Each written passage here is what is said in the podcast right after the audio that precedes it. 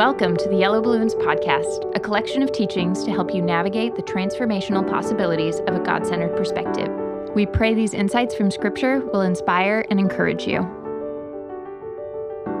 In this episode, we look at one more better statement, the seventh in the book of Hebrews, as well as a pivotal and important verse. We explore what it means to despise shame and how to apply it to the life we steward. The author of Hebrews wants us to strive to look more like Jesus. There is joy set before us. We are called to pursue that joy, talk about it with one another, and ponder it often.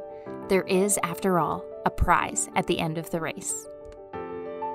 Uh, what we're going to do is delve in in Hebrews a, a bit to a verse that we have covered, but didn't stop and dwell on, that has. Uh, I think, some really astonishing uh, ramifications. And it's in Hebrews 12, if you want to turn with us uh, in Hebrews 12.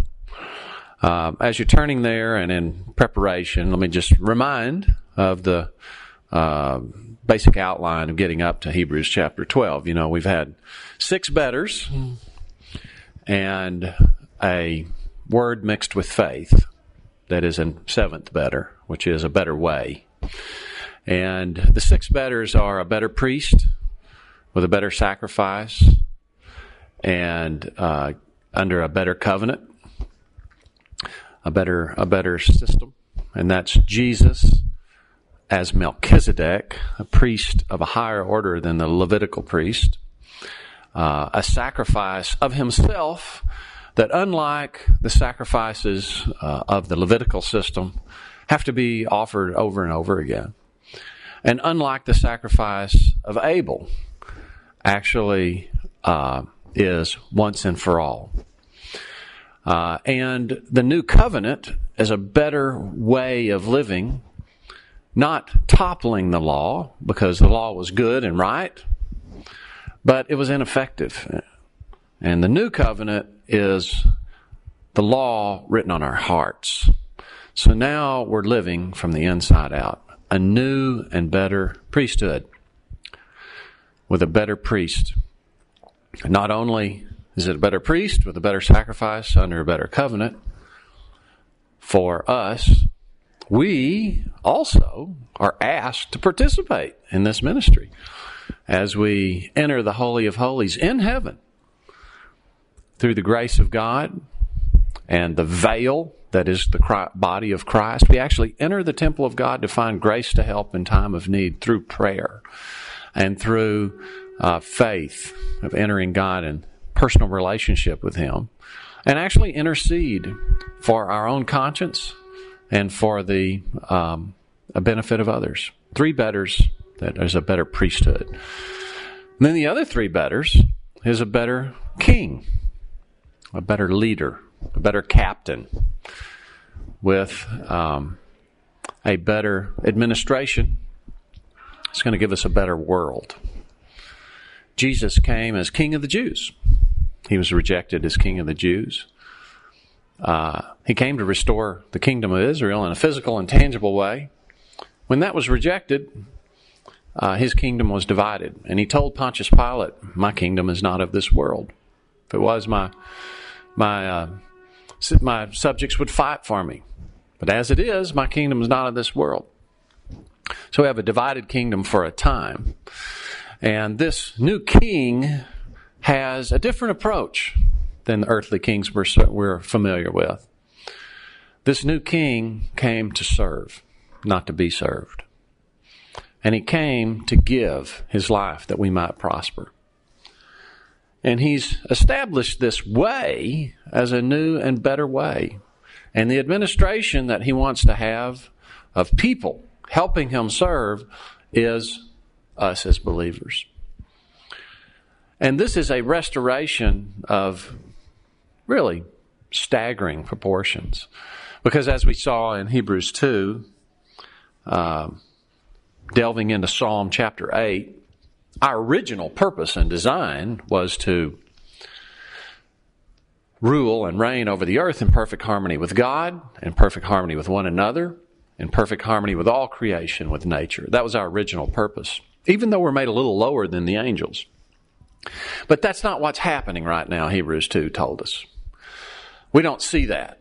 But we do see Jesus, who, for the suffering of death, was crowned with glory and honor. And part of this opportunity we have to join this administration is to be a part of making a better world. We make it a better world now just by serving. Serving is not going to eliminate death and it's not going to eliminate evil, but it's going to substantially make the world a better place. It's going to reduce death. It's going to reduce evil. And we're preparing ourselves through the faith walk of faith with Jesus to actually participate with Him in the new earth in that manner. And that's the greatest reward we can have for a faithful life. So that gives us to the seventh better, seventh better, which is a better way to live in this life, which is based on a word mixed with faith. If we believe that Jesus is Melchizedek and this higher priesthood. And we believe that Jesus is the king with this new administration in a new and better way. We, we believe the law written on our hearts. We follow the Spirit that's leading. We enter the holy place to have our hearts are cleansed with the blood of Jesus and our conscience cleansed so we can do good works. We believe that serving and loving is a better way and it's it's actually bringing life to the earth and we live that by faith. None of this is none of this is tangibly guaranteed. It's all guaranteed through the word of God. Then we are actually following the path that Jesus blazed. In Hebrews chapter 11, uh, this Paul gives us a significant number of Old Testament saints who believed God and were rewarded for that belief. And, and the point of chapter 11 is if you believe, you'll get your reward, but not necessarily now. So then we get to chapter 12 and we begin to culminate the illustration of what it looks like to live a life of faith. Um, let's just look at 11.1 just to get the context of 12 because 12 is going to give us the premier example of what it looks like to live with faith. Now, faith is the substance of things hoped for, the evidence of things not seen. So we got evidence that's invisible. That's why it requires faith. For by it, faith, the elders obtained a good testimony. And that's what he's going to give here in chapter 11, the testimony. By faith, we understand the worlds or the ages were framed by the Word of God, so that the things which are seen, tangible world, history, as it's happening, were not made of things which are visible. And we know from Genesis that actually these things were spoken into existence, which goes back to the Word mixed with faith. And then he starts the, the uh, illustrations. By faith, Abel offered to God a more excellent sacrifice than Cain. Not as good as Jesus. Through which he obtained witness that he was righteous, God testifying of his gifts, and through, though through it, he being dead still speaks. By faith, Enoch was taken away so he did not see death and was not found because God had taken him, but for before he was taken, he had this testimony. He pleased God. And this is the real goal of this walk mixed with faith. But without faith, it's impossible to please him. This is how we please God. Doing, believing what he says, and doing it. For he who comes to God must believe two things. One, he is. Now, one of the major problems we have as humans is substituting what we want God to be in place of who he actually is. And a big part of what we're doing here in Hebrews is coming to know the heart of God. So the first thing you got to believe is that he is. He is who he says he is. He is who he is, not who we desire him to be. And that he's a rewarder of those who diligently seek him. We all pursue what we perceive to be in our self interest. Hebrews is telling us that laying down our lives serving others, laying aside our sinful desires, and in, instead approaching the throne of grace to find help in time of need and getting a cleansed conscience is in our best interest. And he's going and proving it here. So we get to the end of 11, and the ultimate example is Jesus. Chapter 12, verse 1. Therefore, we also, since we are surrounded by so great a cloud of witnesses, Abel, Enoch, Moses, all these people, let us lay aside every weight and the sin which so easily ensnares us. And let us run with endurance the race that is set before us, looking unto Jesus, the author and finisher of our faith, who for the joy that was set before him endured the cross, despising the shame, and has sat down at the right hand of the throne of God. Now, we've talked about this verse before, and let's just summarize what it says, and then we're going to really dig into what this despising the shame really means and how we might personalize that for our own life. So we're surrounded by all these great witnesses, these great examples. And the desire for Paul here is for us to do the same thing Jesus did. Remember, he's, we remember from, from the early part of Hebrews, he's the captain or the leader of our salvation. And this salvation is not just to be born again, it's also to live and be restored to what original design was, which is to rule and reign with God in perfect harmony with creation. And the way we get there is through this walk of faith and service. So, the appropriate thing for us to do is lay aside these weights and sins. Sin, of course, is basically just doing life in a way that opposes our own best interest. That's all it is. And God is telling us, look, Tim, this is what's in your best interest. And my tendency is to say, mm, no, I've got a better way. I think maybe in child rearing terms, I might have made it to be about seven years old now. Uh, I think I've gotten past the three, two, three year old kind of uh, time frame where uh, the parent goes to the child and says, Really want you to start uh, pooping on the potty. And the child is, you know, no, I got a better way.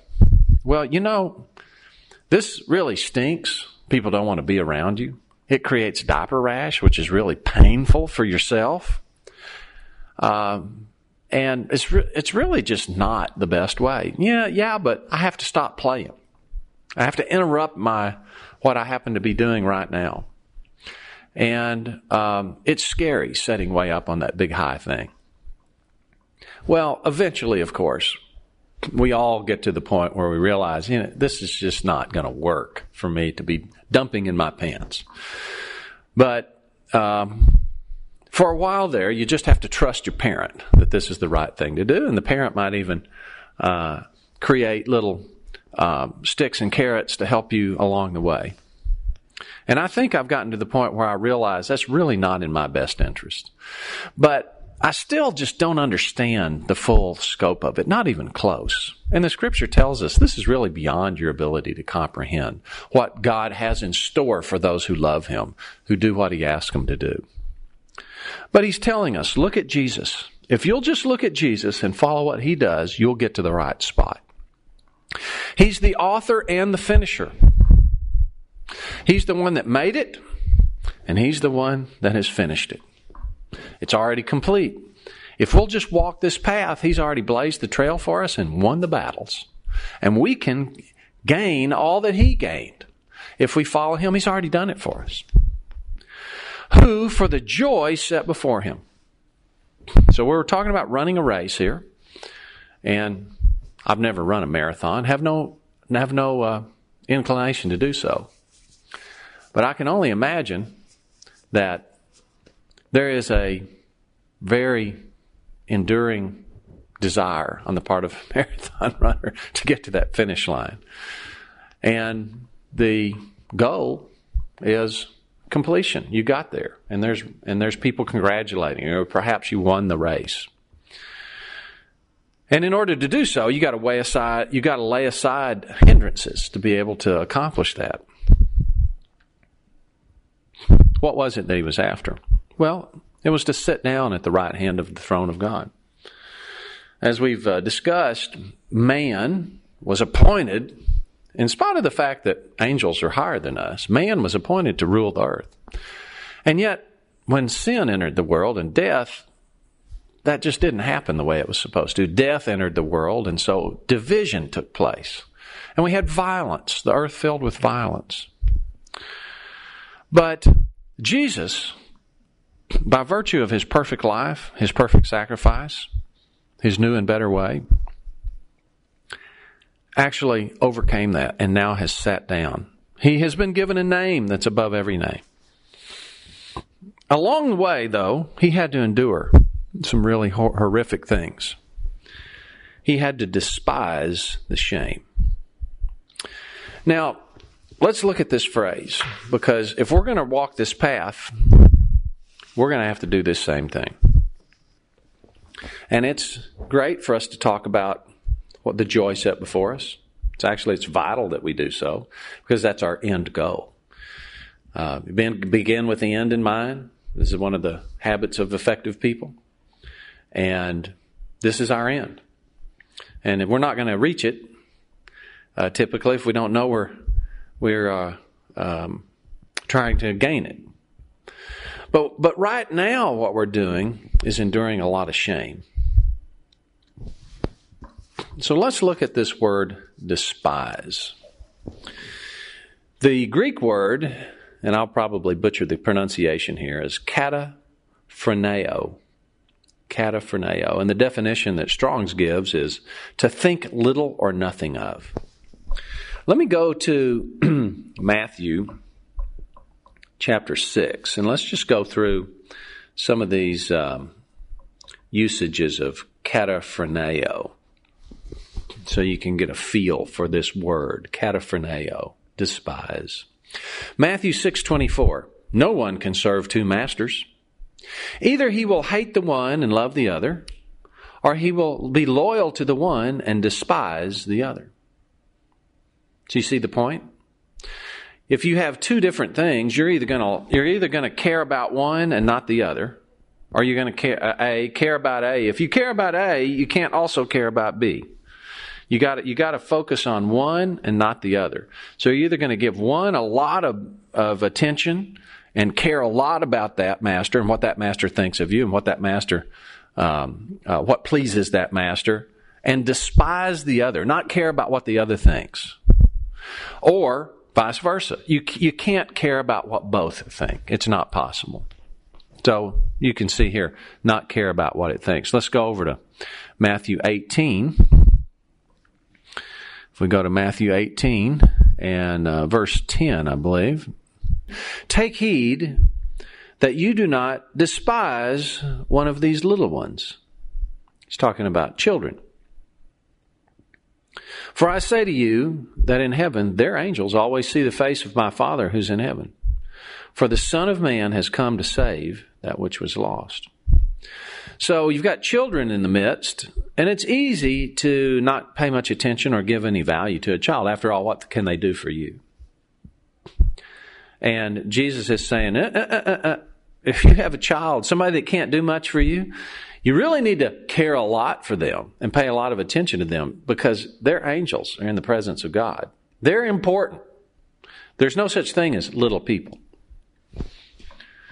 Uh, let's go to Romans, Romans chapter 2, verse 4. We're talking about um, judgment, judgment of God.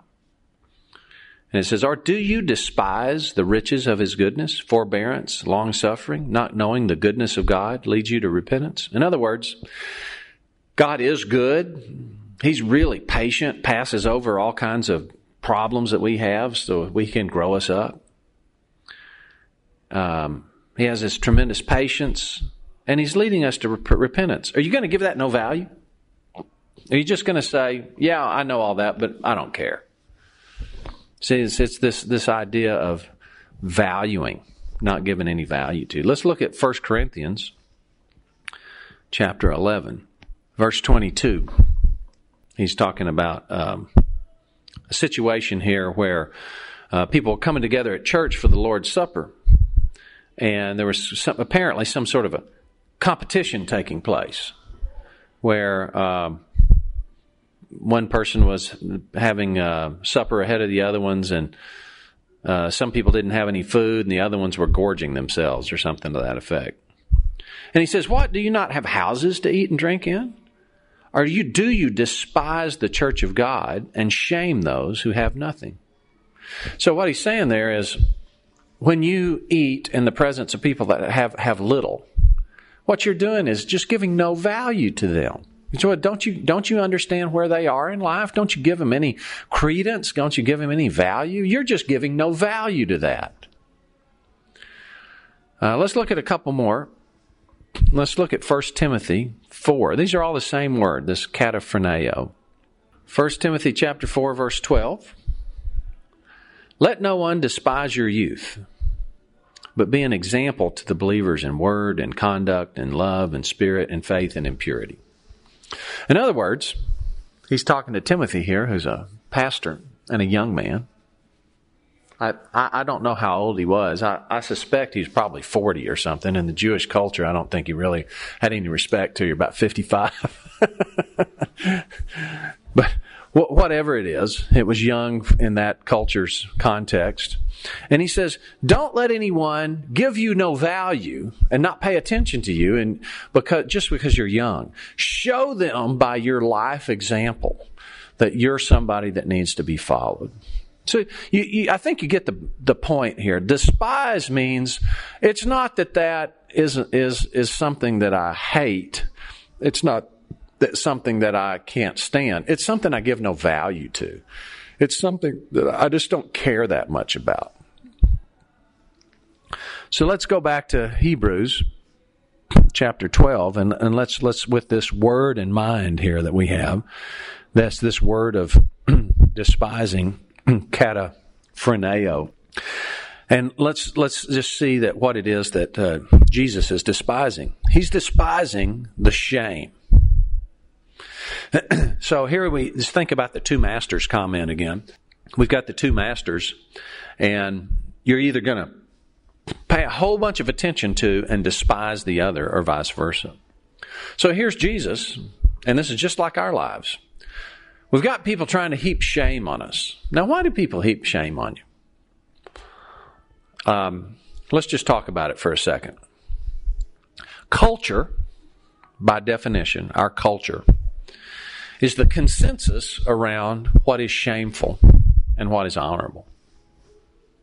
In the American culture, one of the most shameful things you can do, absolutely, completely intolerable, is cut in line. The principle of first come, first served is a something we our culture just has absolute consensus about. If you go to a grocery store and there's no law in the books, there's no policeman policing this, but if you go to the grocery store and you cut in line, you'll get shamed for it. And that's how the principle's enforced. This teaching will continue in the following episode. Thanks for listening to the Yellow Balloons podcast. If you want more information on adopting a God centered perspective, visit our website at yellowballoons.net. And if you have any questions related to what you just heard, we would love to hear from you. Please email us at contact at yellowballoons.net. Thanks for listening.